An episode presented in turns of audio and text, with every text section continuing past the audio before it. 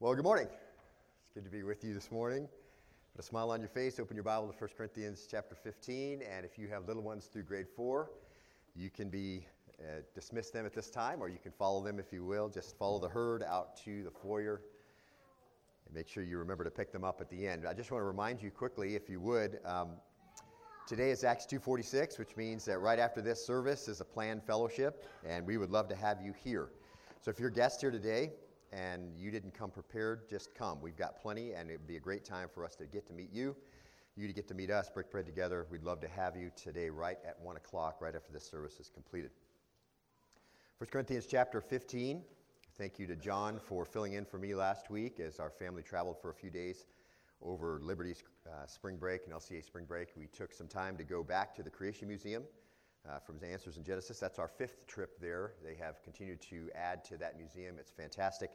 Uh, the research and science that's put into it is, is uh, second to none, and I would encourage you to take time with your family to go and visit that museum. We also were able to take in the Ark. It opened this year, back in August. It's not been open for quite a year, and that's also by Answers in Genesis. And again, uh, the level of the, of the um, of the presentation of the ark and the young earth and, and the flood and all of that is just fantastic and really second to none. You can't even imagine the scope. If you are friends with me on Facebook, uh, check some of those pictures out. There's a tour bus, uh, similar to the one, uh, the shuttle buses that Liberty runs around campus with two doors, one in the front, one halfway down. It's parked right at the corner of the, of the stern of the, uh, of the ark, and you'll get an idea of the scope of the true uh, size of the ark.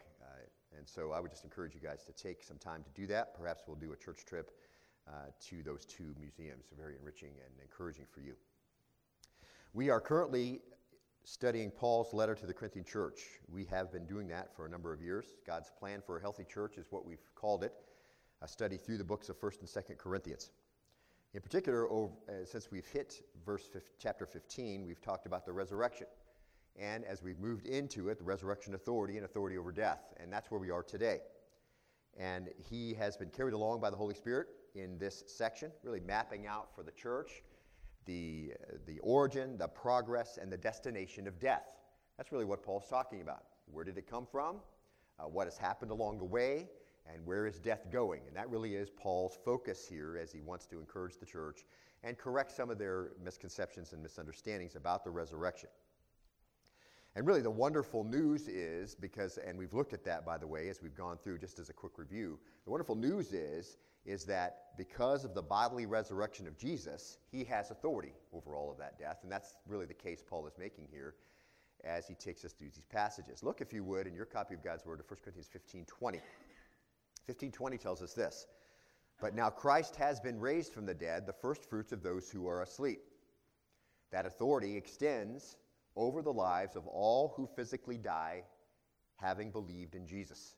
And, as we're going to look at today, that authority extends also over all of those who physically die in disbelief. His resurrection gives him authority to judge, and we saw that in Ephesians. And so we'll see that now today as we see exactly what's going to happen in these resurrections. Verses 20 through 22, look there, really give us a clear picture of that absolute authority. Verse 21 says this For since by a man came death, by a man also came the resurrection of the dead. Verse 22 for as in Adam all die, so also in Christ all will be made alive. So when we read the words, for since by man came death, really death is the continuing condition, that condition of death is the continuing condition of every human being born into this world apart from faith in Christ. Left in that condition, that means spiritual death. That happened when Adam sinned. It, it is the case of everyone who is born. They are born spiritually dead, which is separation from the living God. It includes physical death, which is just a physical understanding for us of this curse that is on men, this, this, this uh, death sentence that's on men because of sin. Physical death just re- reinforces for us that that is indeed the case, which is physical death is separation from the living. So, spiritual death, separation from the living God, physical death, separation from the living, and then eternal death, which is the eternal state of both of the previous things. Now, as Paul continues to map out for the church, he's shown the beginning of death, and that was Adam introduced sin into humanity. And from Adam on, every person inherited that sin nature and was dead to the living God. What happened along the way? It spread to all the descendants of Adam. And then what happens at the end is when Christ, in uncontested, irrevocable victory over death, raises everyone who has ever lived, and some for the resurrection of life, and some to the resurrection of death. So Paul kind of summarizes, if you will, early in this chapter, exactly what's going to happen. And we saw last time that he gives us the order in which those things will occur. Look at verse 23. But each in his own order, Christ the firstfruits, after that, those who are Christ's at his coming.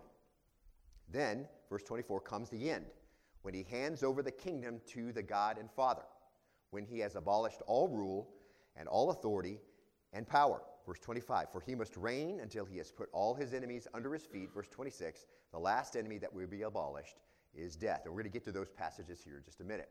But Paul lets the church know how this day is, how this is all going to play out because it isn't going to all happen at once. And I think that you understand that, and we looked uh, at that last time. Verse 23 says, but each in his own order. Now we saw that that noun really is a military term that has to do with assigning to a division or determining a position or even a rank if it's applied to an individual, as it is to Christ. It would have been used with a detachment of soldiers to bring them to order, which is why that word's used in the New American Standard. So, who's in first position? Paul says, and we've looked at this already, verse 20, Christ the first fruits. And we saw as a principle last time, Jesus is first in order, he's first in rank, and he is the first fruits of the resurrection of the dead. Now, those three words are important. He's first in order because this, is a permanent resurrection that's in view here. Christ wasn't the first to be raised from the dead, and we understand that. So it isn't just talking about generally being raised from the dead, it's talking about permanent resurrection. And as we saw, that there are really two kinds of eternal resurrection, and Jesus has authority over all of these as first fruits. There's the first resurrection, and we looked at this last time, and I'm going through it slowly because I want you to absorb this. These are very important principles for you to understand. The first resurrection, that's the resurrection of the just, of the church, of the tribulation saints, and the Old Testament saints. And we looked at that last time. That's all first resurrection. They just get their bodies at different times. And then Jesus has authority, because he's first in order, over the second resurrection. That's the resurrection of the unjust. All who have died at any time, any era, who have denied God's provision of salvation, they will be given resurrected bodies as well, prepared for punishment forever. And there are no other choices between those two. And people fall into one category or the other. They are born into death, and, un, and if that's not changed, they will find that they are part of the second resurrection. Remember, we said that little phrase born once, die twice, born twice, die once. And that applies here as just kind of generally summing up what we're talking about. So that is first in order. Now, Paul illustrates first in rank as it relates to the resurrection in Ephesians 1 18 through 22, and you can put that in the margin of your Bible. We looked at it last time, we won't look at it again. And there's, though, we see that God demonstrates his power in raising Jesus. And by that resurrection, that's just one place among a number of places in the New Testament that we see that because of that resurrection, he gives Jesus the authority over everything. So Jesus is first in order in the permanent resurrection, and he is first in uh, rank as it relates to resurrection. So he is in charge of all of that. And then, as we said, he is also first fruits, which just really points us to the Le- Leviticus 23 passage that talks about the first sheaf of the harvest, which was brought to the temple, was the first part of the grain that was harvested. And instead of taking it and putting it in your barn, you were supposed to take it to the temple and present it to God as a thanksgiving offering. Jesus is that first fruits. It was the beginning of the harvest, it consecrated the whole harvest. So, first fruits was a sign or a symbol of the coming harvest. And as it is applied to Jesus, then, and his resurrection, Jesus is the eternal resurrection, and all other eternal resurrections then follow Christ's. And so that's the idea Paul wants to get across as he uses that first fruits understanding. Jesus is the first part of the whole harvest of resurrection. So Jesus is first in order, he's first in rank, and he is first fruits. And as we saw, as we take in all that meaning that the Holy Spirit intended, we're speaking really of a permanent physical bodily resurrection. So look at verse 23. Who's next in line? If we understand each in his own order. Look at verse 23 if you would. We'll back up here. Each in his own order. Look there in your Bible. Christ the first fruits. We just looked at that. After that, those who are Christ's at his coming. So after Christ has been raised from the dead, and he has, then those who are Christ's at his coming can be raised. And we saw that uh, the physical resurrection of those who are Christ's can begin with Jesus' return. And that's simply the word parousia. That's his presence. With Jesus' presence, his return to the earth, all this is going to begin. each in his first order. So we see some time separation there, don't we? Christ is resurrected, he's the first fruits. He's gone to heaven. We live in the church age, this age of grace where people are coming to faith. There's going to come a time where his presence will be remade known to the earth, and that is the beginning of those who are Christ that is coming. That's that next step. Generally, that's referred to, as we just said, the first resurrection. So the resurrection of the just, that's the righteous, the justified, the resurrection of life, the church, the tribulation saints, the Old Testament saints. That's all first resurrection.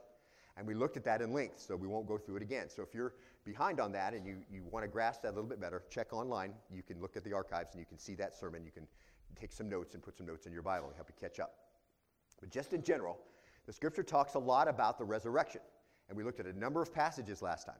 It is the resurrection of the righteous, it's the resurrection of the dead, it's the resurrection of life, it's the better resurrection. These are all words that Scripture uses of this first resurrection. As Paul says, it is attaining to the resurrection of the dead. Instead of this second resurrection, Paul says, I'm going to attain to this first resurrection. And so 1 Corinthians 15 23 says, Each in his own order, Christ the first fruits. So here's the order. First is whom? Christ. Okay, Jesus comes out of the grave as the first fruits, first in order. Uh, and so he has, we saw that last time, he has that authority. After that, those who are Christ at his coming. So Jesus begins this process then We've just, just in general labeled it taking back the world. This belongs to him. Uh, this was created by his word, and he's going to take it back. So Jesus, his presence be- is made known to the earth again. That still remains in our future. And he begins the process of taking the world back. So, secondly, whom? That's the church that's resurrected at the rapture. And we looked at that last time. Saints who have died during the church age, their bodies will be called up from the grave. Graves are going to open up. Their resurrected bodies will join them in heaven and replace that temporary heavenly body that they have now. Those of your loved ones who've, who've gone to sleep up until this point, they will be caught up out of the grave at that trumpet of Christ and raptured up to be with Him. And then the saints who are alive and remain at that moment will be changed. Their body of death that Paul refers to in Romans chapter 7, this body we live in, this unglorified body, not the true you. The true you is that as you are Christ's, but this unglorified body will be caught up, not before those who've died, but right afterwards and given a glorified physical body. So, first is Christ. Secondly, the church at the rapture.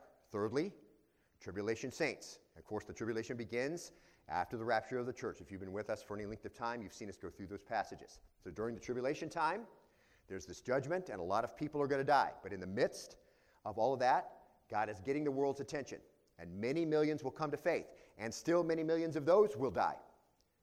And at the end of the tribulation, they will be raised. And the first part of this first resurrection, this first harvest of life, and the authority over death. So we've got Christ, and we've got the church raptured, then we have the tribulation saints, and then we saw last time, fourthly, the Old Testament saints, all part of the first resurrection.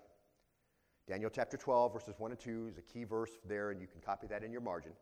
And we looked at that last time. But this appears to occur at the end of the tribulation time. And so their graves will be empty. All those who had faith, they will, be, they will receive their resurrected bodies. And that appears to occur approximately at the same time the tribulation saints get theirs.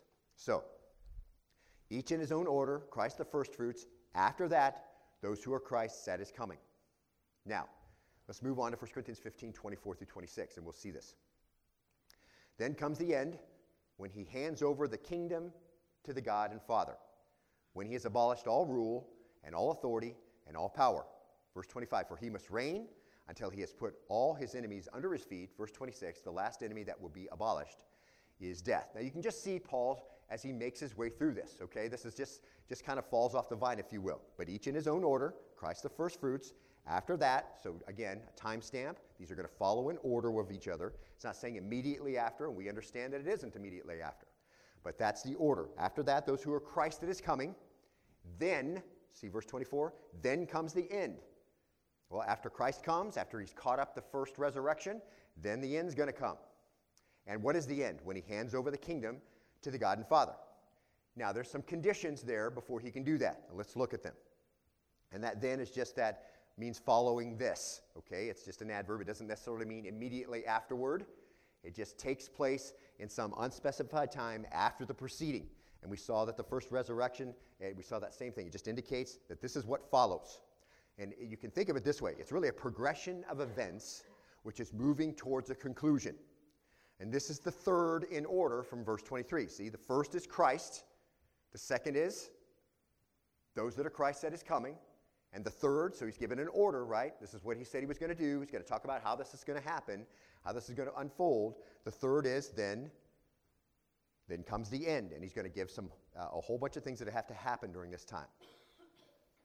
And verse 24 is going to build on some, if you will, contingencies. And many of these verbs are in the subjunctive. And I've told you before, that's the, that's the verb uh, that gives you a contingency. Something has to happen in order for this to happen.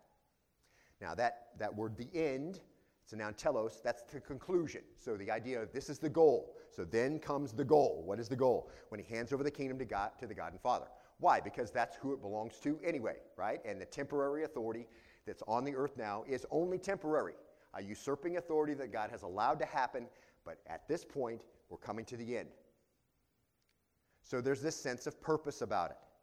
And Jesus went to the cross and he rose from the grave to finally come to this end, see, to turn everything back over like it's supposed to be. So there's a sense of purpose. It really points to the consummation of all things, the climax to which everything is destined to lead up to. And so throughout this whole chapter, see, the discussion is concerned with the resurrection.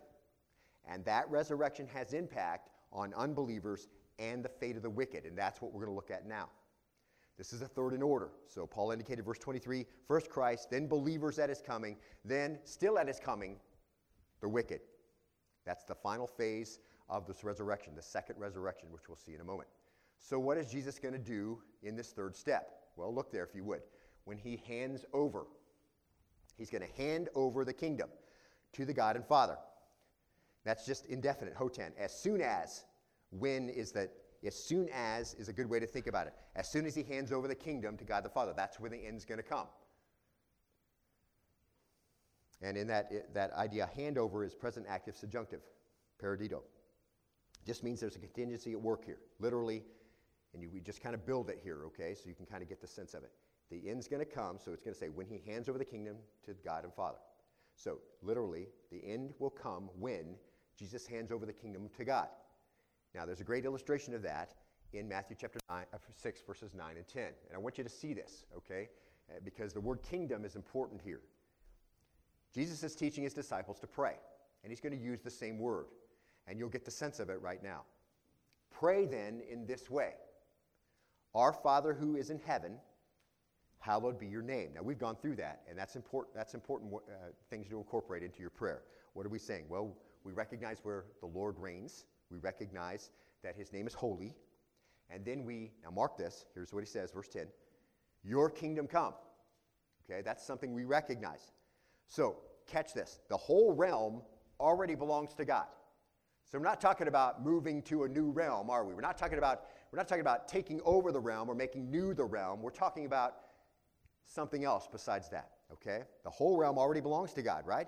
He has allowed it to be temporarily ruled by Satan and the demons and wicked men. So Jesus clarifies what that means. Your kingdom come means your what? What's the next part? Your will be done on earth as it is in heaven. And that goes right with what we're just learning from Paul, right? Then comes the end when he hands over the kingdom to, to the God and Father. Right now, it's temporarily being ruled by wicked men and demons and Satan, but not for long. So when you pray, and you pray in this way, you're praying along with the will and the plan of the Lord. That's precisely what he's planning on doing. And Christ, when he comes in his parousia, will first take away the first resurrection, and then, then the end's going to come, correct? And when the end comes, part of that end is what? His kingdom, his dominion, his authority, his rule is going to be established back on earth again. So, the kingdom to the God and Father, as we've seen, everything about this time period is about taking back the world and everything that impacts the world. So, this use of the word kingdom seems to refer to the rule of the kingdom. Okay? He already owns all of this, it's just temporarily under false authority. Okay? And I love C.S. Lewis at the end of his book, and, and it was remi- I was reminded of this because my youngest son just got through reading The Last Battle again. When he says, uh, Peace, child, all names will be given to the proper people in due time, or something like that. See, right now, there's names for people on earth that don't really belong to them. Authorities and rulers and powers, they don't really own those names. Those are temporary rulers and authorities and powers. the true ruler, authority, and power is currently allowing it to be ruled by someone else. But now, when Jesus comes, this third step, see, he's going to hand over the kingdom to the God and Father. So he's going to give it back to the person who really rules it and has authority over it to begin with. So, the kingdom is going to refer to the rule of the, the kingdom, then refers to the rule of the kingdom. So when Jesus comes, he will at last exercise full and complete authority over all things, see, and all people.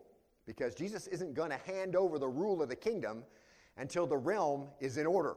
Okay? He's not just, okay, here it is. It's a huge mess, and a whole bunch of people think they're people that they aren't, and these guys are ruling and they shouldn't be. But here it is.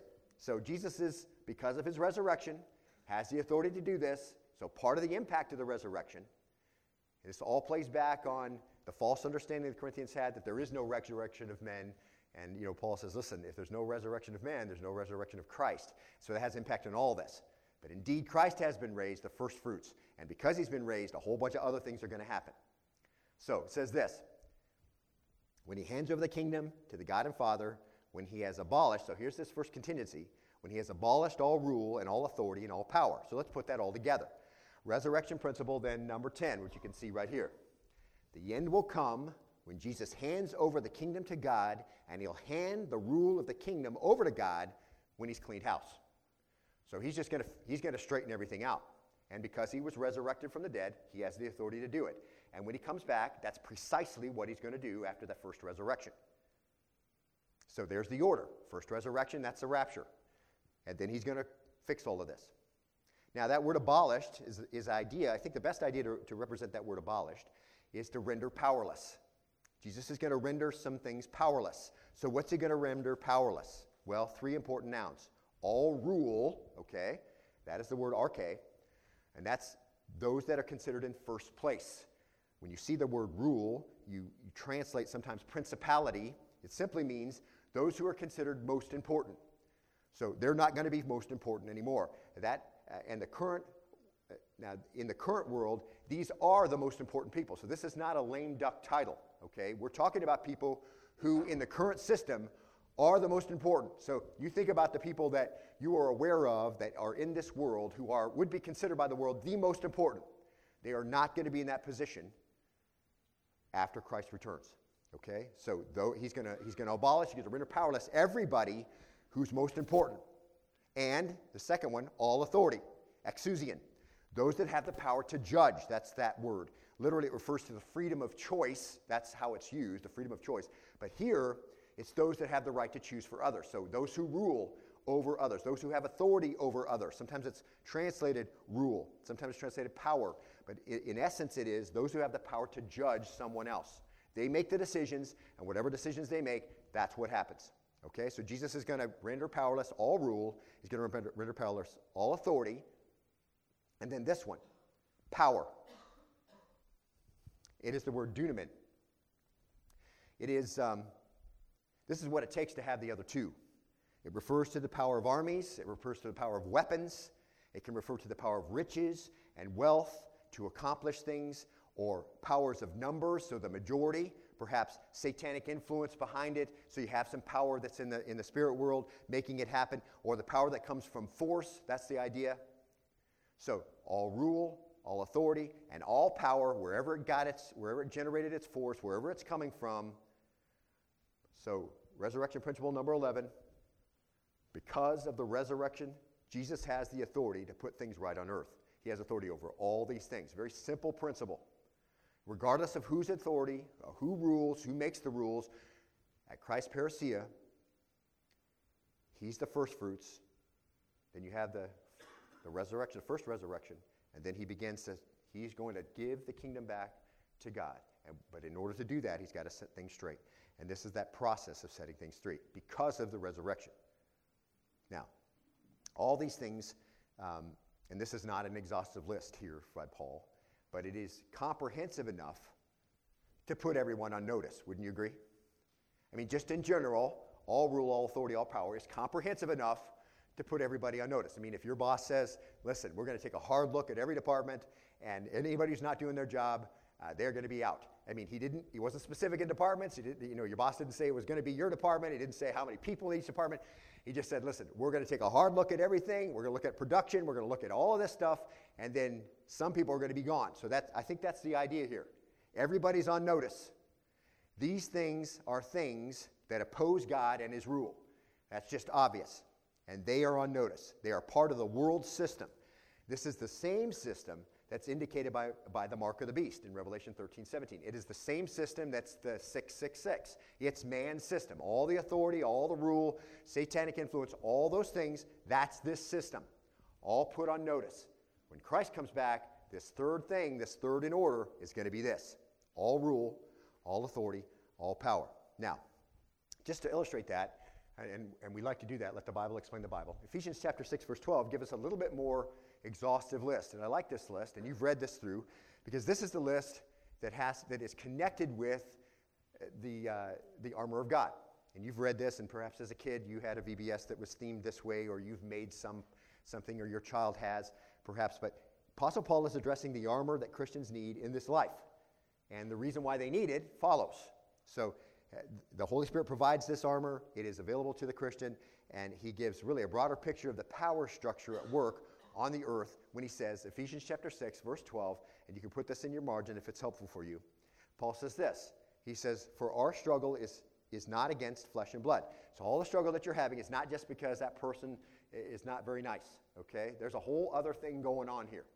I mean, it certainly is that person, and you have some responsibilities uh, without any rights of your own to deal with them and forgiveness and all that kind of thing. But our struggle, he says, is not against flesh and blood, but against rulers. So that's the word we saw already. That's arche. So that's, that's those are considered in first place. And against powers, that's the word we saw again, exousias. We, it, Paul used all authority in 1 Corinthians 15, but it is the same word. It's the term Paul used there. So it's those that have the power to judge, those that have the freedom of choice and choose for others and make it stick. And then he uses this word. He says, against the world forces. And that is a compound noun. Cosmo Katoris. And Cosmo is the world, and Kratos is dominion. And so the idea there is that those that have dominion in the world, those who have authority in the world, world leaders, court systems, governments, all those kinds of things, okay? We wrestle against those kinds of things. So, and then he adds this of this darkness, which just really refers to the ungodliness and the immorality and the, and the consequent misery that is the result of these world forces. These world forces are wicked, and they create all kinds of, all kinds of, uh, of, uh, of ungodliness and immorality and, and all kinds of misery because they are in charge. So when you look around, it shouldn't surprise us that the world is in the condition that it's in, and suffering shouldn't be some conflict for us to wonder why we could have a loving God and conflict on the earth. We have a loving God, but conflict on the earth because temporarily the world is under the curse of sin. And all those things are ripples out from Adam's decision to rebel. And everything comes from that. And every human being that's ever been born has that sin nature. And all of that is free on the earth to roam temporarily. And God, in His goodness, has sent Christ to give hope. And so that is the good news, isn't it? And so when we see the world, we recognize it's full of suffering. We understand why it is, because these things are at work. But not forever. Because this third order of things, God's going to hand the, Christ is going to hand the kingdom back over to God. In order to do that, he's going to bring all this under authority. Okay, he's going to render it powerless.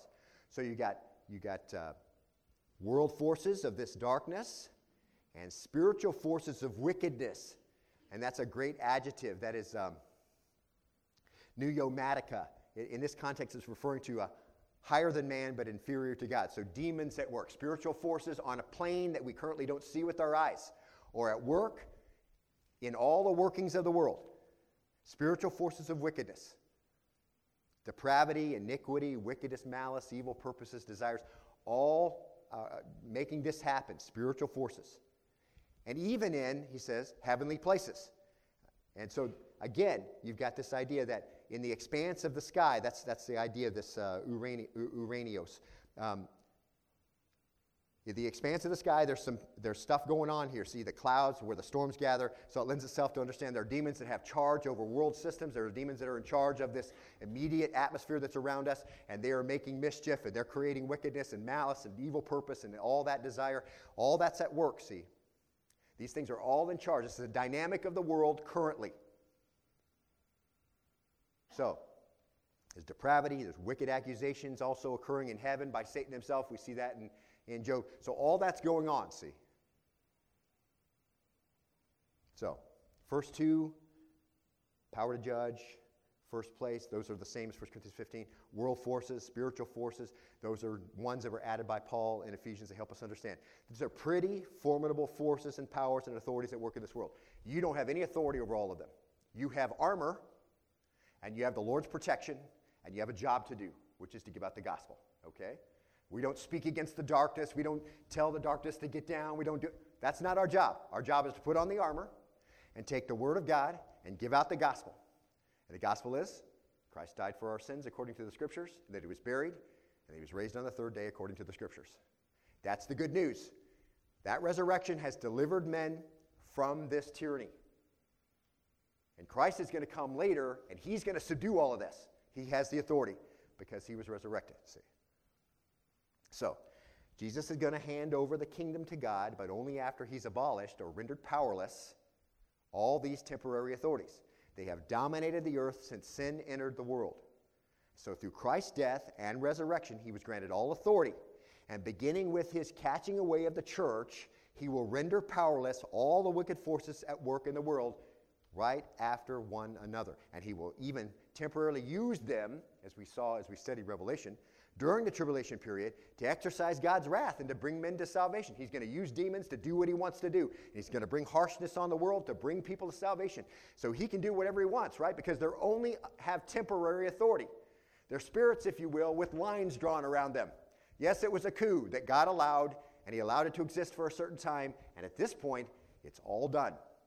It's all being wrapped up, and everybody's given back the correct names, and the correct authorities are put in place. See? Ultimately, they will be abolished, and the rightful ruler will be re- reestablished at his dominion. At verse 24. Then comes the end, when he hands over the kingdom to the God and Father, when he has abolished all rule and all authority and all power. So Jesus is going to deliver up this authority, this rule, to his Father. All that opposes God is going to be subdued. And as we saw just a moment ago, Paul speaks of Christ as destroying all dominion, all authority, all power. These three words are probably not meant to define with precision the kinds of authority, so we added Ephesians 6 to kind of help us understand all of that. But really, here, Paul's emphasis seems to be that the, at the end of his reestablished rule, here's the thing, okay? There will be no governing power of any kind that will not be completely subservient to Christ. His authority in the resurrection gives him authority over all these things. And that word abolished, as we say, katargeo, just basically means to render null and void, to render without power, to make inoperative. Now, Paul doesn't go into the battles, he doesn't go into the judgments here in 1 Corinthians 15 that we understand will occur in Revelation. He doesn't talk about rulers being dethroned, he doesn't talk about anybody being thrown into prison, and we understand that that is going to be the case.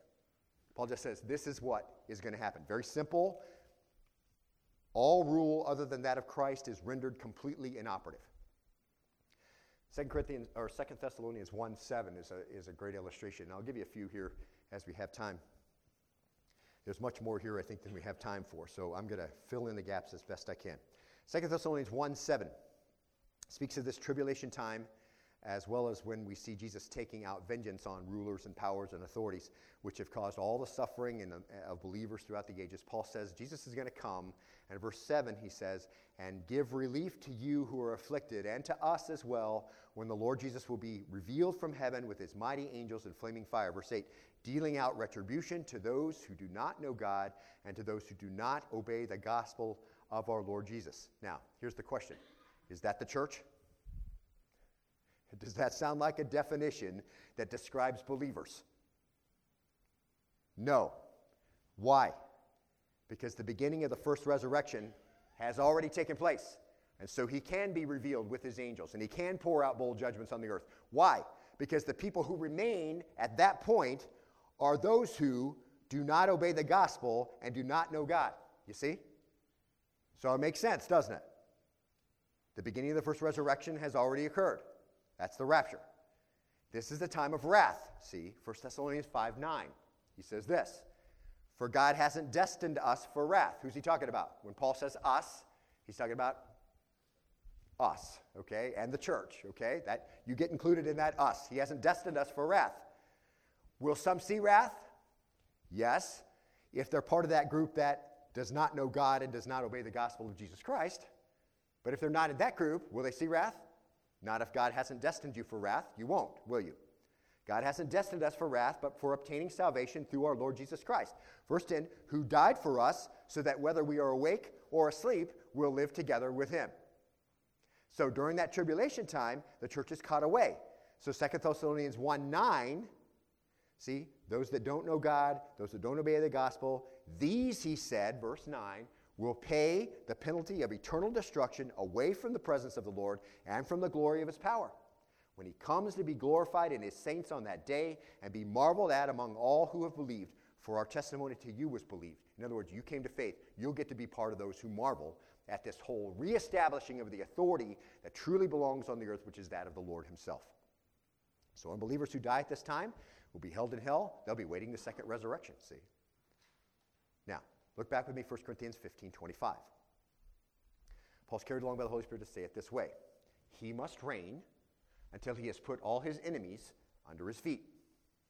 So, resurrection principle number 12. Here it is Christ's reign to subdue his enemies begins at the rapture and continues to the end of his millennial reign. So, there's some time there, isn't there?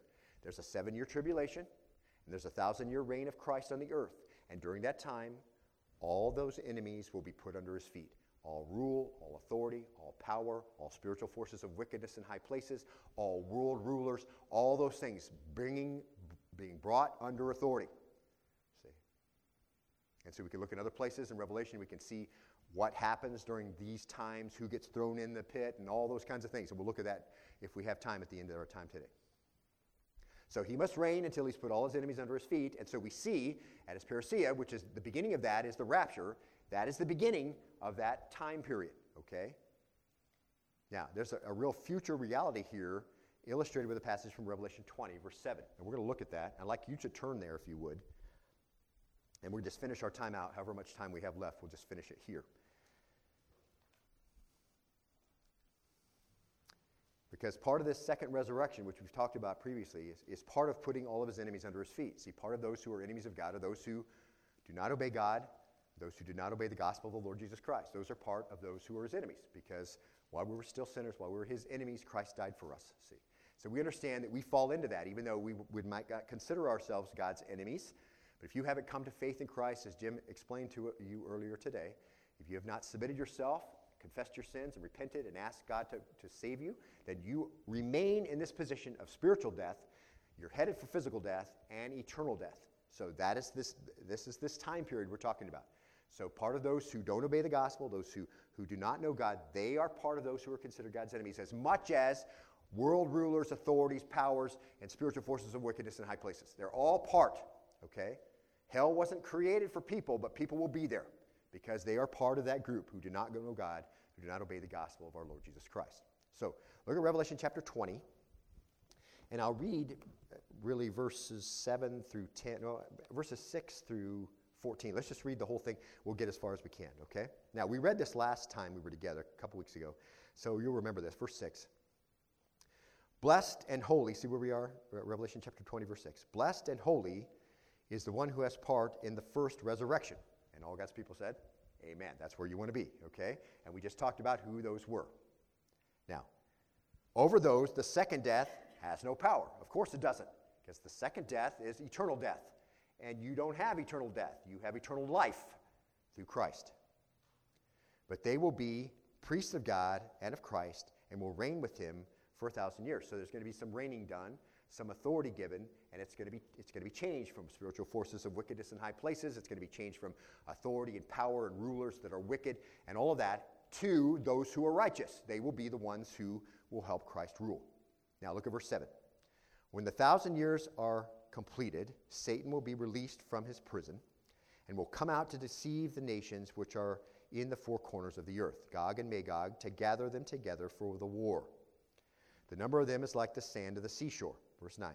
And they will come up on the broad plain of the earth and surrounded and surrounded the camp of the saints and of the beloved city, and fire came down from heaven and devoured them. Verse 10. So there's some who come to faith right here at this at the end of the tribulation period. They'll be there as part of those who and part of the Jewish people who are redeemed. And there's just going to be this battle. Now, verse 10. Not much of a battle. Verse 10.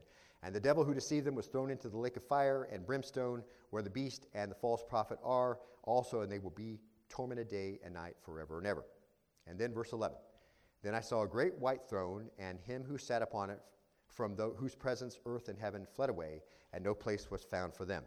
Verse 12 And I saw the dead, the great and small, standing before the throne, and the books were opened, and another book was opened, which is the book of life.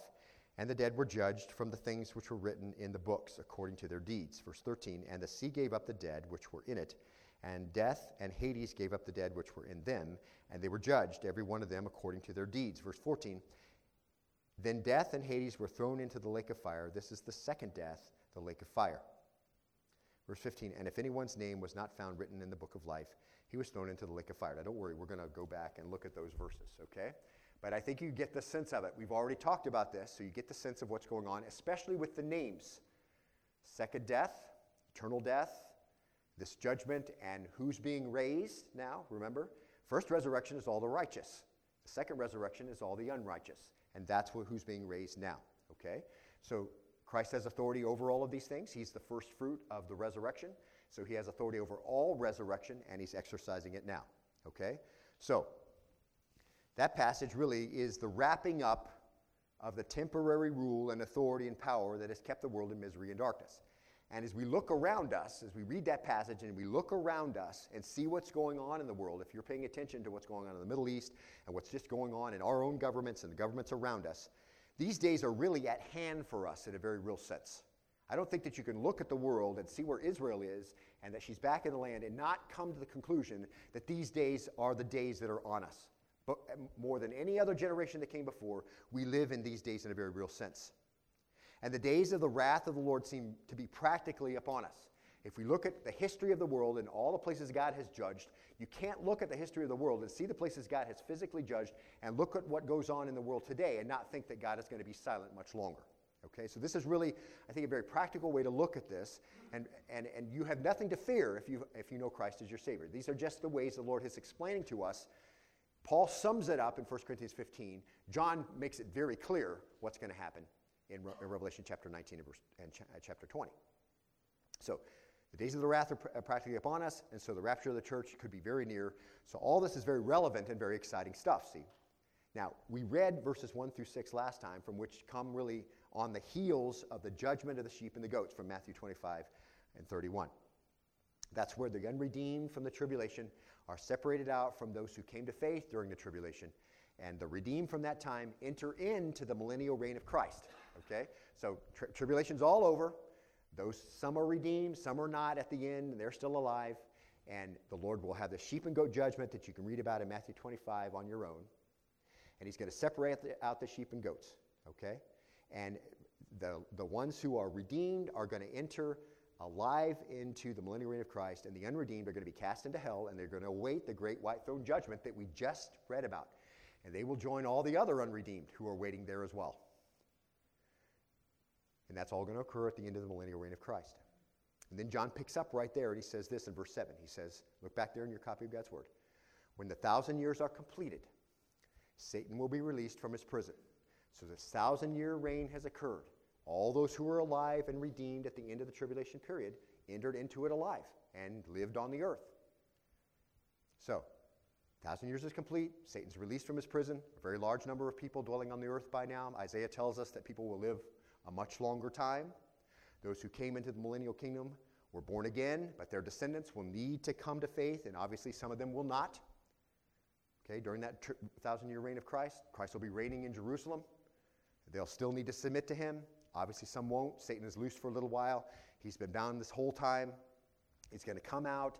Verse 8 says, to deceive the nations which are in the four corners of the earth, Gog and Magog, to gather them together for war. The number of them is like the sand of the seashore. So there's a large number of people. And if you were with us in our study of Revelation, I gave you that formula that showed how populations increase depending on length of life and all of that. So you can see that the population would be greatly increased in a thousand years, depending on who's coming in uh, after the tribulation period. And so a parallel is drawn here from the imagery that the Jewish people would know and those who have read Ezekiel 38 and 39 and, First Chronicles and Numbers and Deuteronomy. It refers to a leader of his people, Gog and Magog, who lived around the Caspian Sea, came to refer to the general, in general to the enemies of Israel. So, in general, John just talks about it like this Listen, the enemies of Israel are all going to gather together with Satan leading them, and they're going to make war. So, among the nations living in this wonderful time, there are those who've been born to the ones who've come into this millennial kingdom alive, and some will rebel. And so, Satan is loosed, and he comes to deceive that, those nations, and some are able to be deceived. So, it obviously shows you that in this thousand year reign of Christ, people will have to come and submit to Christ himself, it won't be automatic. And John sees this settling of all accounts, and as the thrones come into view, and uh, you know, the throne of God is there. And I think, I think a good way to think about this is you read that passage, and maybe you've read it many times, and the thrones are set up. I, th- I think the best way to think about this is the throne is already set up. You understand? That throne in heaven has never left its place. You see? It's always been there. Temporarily, we've been allowed to delude ourselves to think that there isn't a throne there and never will we ever answer to a higher authority. But that's never been the case. It's only been a temporary authority on earth by wicked men and demons and Satan. So, what I like to think of this passage is, is that the veil that's kept us from seeing the reality of the universe all along, which is Christ, with God sitting on his throne with Christ next to him, is pulled away and now everybody sees it. You see? That's always been the reality. That's never changed, beloved. God has always ruled with authority. You just haven't been able to see it right now. And, some, and before you were saved, perhaps you forgot that that's how it is. He made the world, and He makes the rules. And now, He's going to pull it all back and pull out all the books and see how all those who didn't obey Christ nor the gospel obeyed those rules. So everybody's going to get their wish. I'm just going to stand on my own two feet and I'm going to make an account for myself. Well, okay, this is your chance. If you're, un- if you're not born again, you're going to get this shot. So that thrones, that, uh, that, that uh, if you will, that veil is pulled away, and the throne of God appears. And we know from our passage in 1 Corinthians and Romans 8 and Ephesians that because of the resurrection, Jesus is going to do the judging. Okay? So here's the throne, and Jesus is sitting on it. Romans chapter 8 says the one who died is also the one who judges, right? So he's the one who gets to judge. And then verse 11 says, From whose presence earth and heaven fled away, and no place was found for them. And I think Scripture lends itself right here to a decreation and a re- an unmaking, if you will, of everything that's been made. And if you think about it, you know, God spoke a word and made all that was made. He speaks another word, and the earth and sky disappear. So uh, the word is actually taken flight. They take flight, and there's no place for them to land. So that's the sense of the, of the word fled away. And I think the reinforcing comment is no place was found for them. So it's gone for good. Now, if you think about all the rulers and authorities that have been here and where they had authority, we just said that, that wicked, uh, wicked men and wicked uh, demons have authority in, that, in the, in the uh, universe that directly surrounds us, our atmosphere, perhaps our solar system. It makes sense then, everything that was defiled by the usurpers is going to be undone, right? Does that make sense? I mean, if they, they ruled here, so all that stuff is going to be washed away and a new one's going to be made. No memory of it anymore. Now, 2 Peter chapter 3 verse 10 talks about how that's going to happen. But the day of the Lord will come like a thief, in which the heavens will pass away with a roar, and the elements, stoichion, that's the base of things, the orderly arrangement of everything, the elements will be destroyed in it with an intense heat, and the earth and its works will be burned up. Since all these things are to be destroyed in this way, what sort of people ought you to be in holy conduct and godliness? Because you know this is going to happen, in other words, don't amass all your everything that's important to you on the earth because that's all going to go. Okay? Verse 12, looking for and hastening the coming of the day of God, because of which the heavens will be destroyed by burning and the elements will melt with intense heat.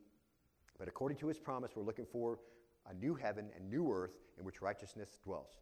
So there's a lot of passages that talk about that unmaking and remaking that we won't look at for today. But uh, I'll say the, a few of them here. You can copy down some of them if you're interested in knowing how that's all going to happen here at this point. Matthew 24, 35, Isaiah 66, 15, Daniel 7, 9, Micah 1, 4, Malachi 4, 1. But 1 Thessalonians 1:10 says Jesus delivers us from the wrath to come. The earth and the heavens that were defiled by the spiritual forces of wickedness in heavenly places from Ephesians 6, anything tainted by wickedness is purged. The Uranos, the vault of the sky that we looked at, the atmosphere around us, and, and that makes sense that we know the nature of God's holiness, uh, what it took to purify the priests and the temple and all that. It shouldn't surprise us that He's going to purify all that that, uh, that uh, wicked men and wicked uh, angels had charge of. In Revelation chapter 20, verse 12, says this I saw the dead, the great and the small, standing before the throne. So here it is. What is this? This is the second resurrection. This is the one that you avoid when you come to faith, when you give your, when you give your life to Christ, when you come to faith in Jesus Christ, you are now avoiding the second resurrection because you're part of the first resurrection. So all the unbelieving dead are raised in this second resurrection. And Jesus is putting all his enemies under his feet, see? And John says he sees the only ones who still haven't been dealt with. And beloved, this is that second resurrection, the judgment for which the gospel was sent. This is the one that you were able to avoid because you, you heard the gospel, because you listened to what Jim said this morning in John 3.16. Because Jesus came the first time not to condemn the world, but to save the world through him, see? But now he's coming as its judge. And this is the second resurrection. He substituted himself on the cross for all who believe to avoid this very moment. You get that? Every unbeliever who's ever lived from all time. This is the resurrection of the damned, or the resurrection of the unjust, or the second resurrection. The Bible talks about it in all those terms. It's described dozens of times in the scripture. We've, seen, we've been carefully warned of its coming, and we'll look at just a few of them because this is the key to everything, beloved. This is why the gospel is appealing, okay? Truly I say to you, it'll be more tolerable for the land of Sodom and Gomorrah in the day of judgment than for that city. This is Jesus' words as he came and did uh, his miracles in the city and taught and gave the gospel, and they rejected it. Matthew 11, 22. Nevertheless, I say to you, it would be more tolerable for Tyre and Sidon in the day of judgment than for you. And you, Capernaum, will not be exalted to heaven, will you? You'll descend to Hades. For if the miracles had occurred in Sodom, which occurred in you, it would have remained until this day. In other words, Sodom would not have been destroyed. Nevertheless, I say to you, it will be more tolerable for the land of Sodom in the day of judgment, that's this day we're talking about, than for you. Matthew 12, 36. But I tell you that every careless word that people speak, they shall give an account for it in the day of judgment. All the unredeemed, everything they've ever said, not you, right? Because your sins are dealt with at the cross. Every sin you've ever committed, every one you will ever commit. Jesus' power on the cross to forgive sin, and you're receiving of that payment forgave you of it. So who's it talking about? That's one of the books that's going to be open. Every careless word, everything that was said. Matthew 12, 41. The men of Nineveh will stand up with this generation at the judgment and will condemn it because they repented at the preaching of Jonah, and behold, something greater than Jonah is here. The queen of the south will rise up with this generation at the judgment and condemn it because she came from the ends of the earth to hear the wisdom of Solomon, and behold, something greater than Solomon is here. Those will stand up and say, Why didn't you listen? John 12, 48. He who rejects me and does not receive my sayings has one who judges him. The word I spoke is what will judge him in the last day. Everything that's said, beloved, will occur. All that's written down about how the judgment will occur will happen, see. Acts 17, 31 because he's fixed a day in which he will judge the world in righteousness through a man whom he's appointed, having furnished proof to all men by raising him from the dead. Because Jesus came out of the grave, it fixed the day of judgment that we're looking at in Revelation chapter 20. You see? Romans chapter 2, verse 5. But because of your stubbornness and unrepentant heart, you're storing up for yourself wrath in the day of wrath and revelation of the righteous judgment of God. And there's a whole bunch more, and I'm going to go through them, and I'm not going to read them because we're out of time. Listen. Beloved, this is a reality. If anything in your life is a reality, this for sure is a reality for the future, set already according to Acts because of the resurrection of Jesus. Okay?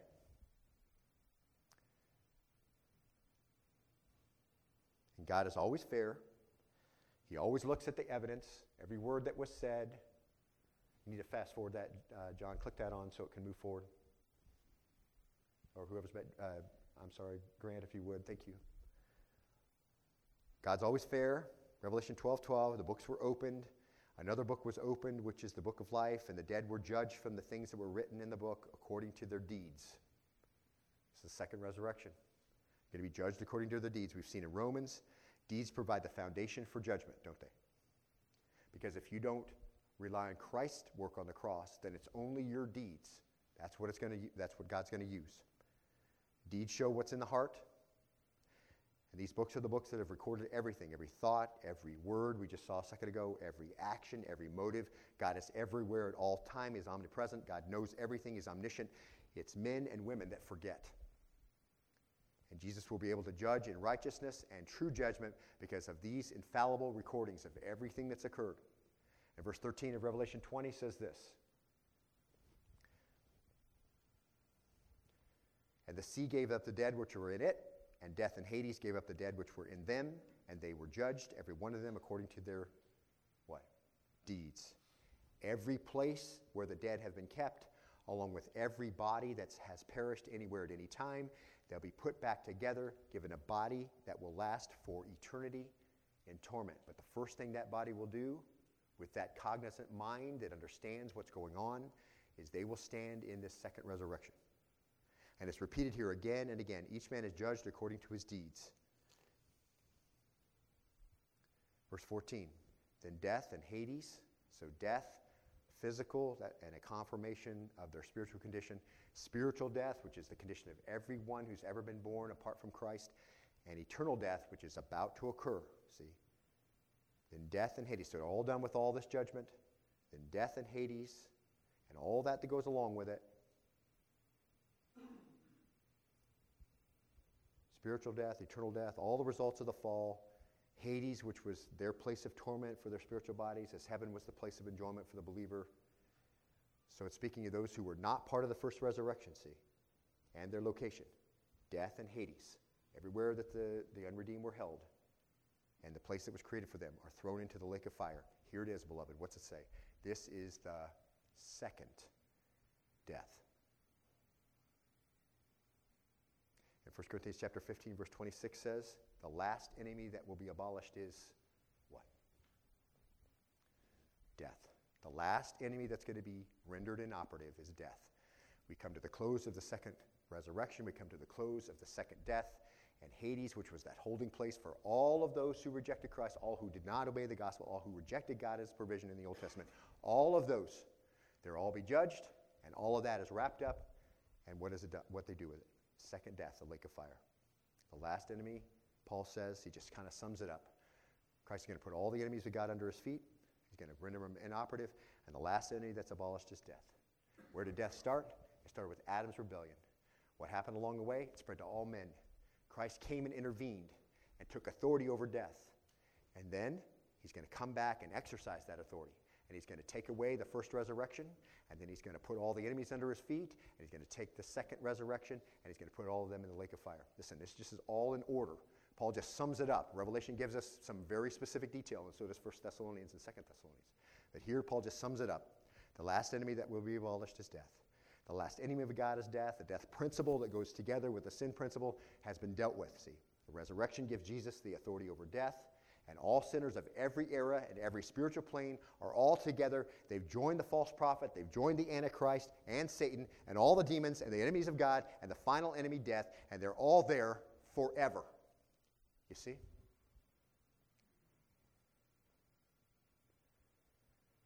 Verse 15 of Revelation 20. It's a very clear statement. If anyone's name was not found written in the book of life, he was thrown into the lake of fire. A very simple statement. Again, there are only two categories of people. How do you know that your name's in the book of life? 1 Corinthians 15 24, then comes the end. He hands over the kingdom of God to the Father. See, all that's occurred. See, Jesus, start, Jesus uh, Paul starts with that. He says, and then comes the end when he hands the kingdom over to the God and Father.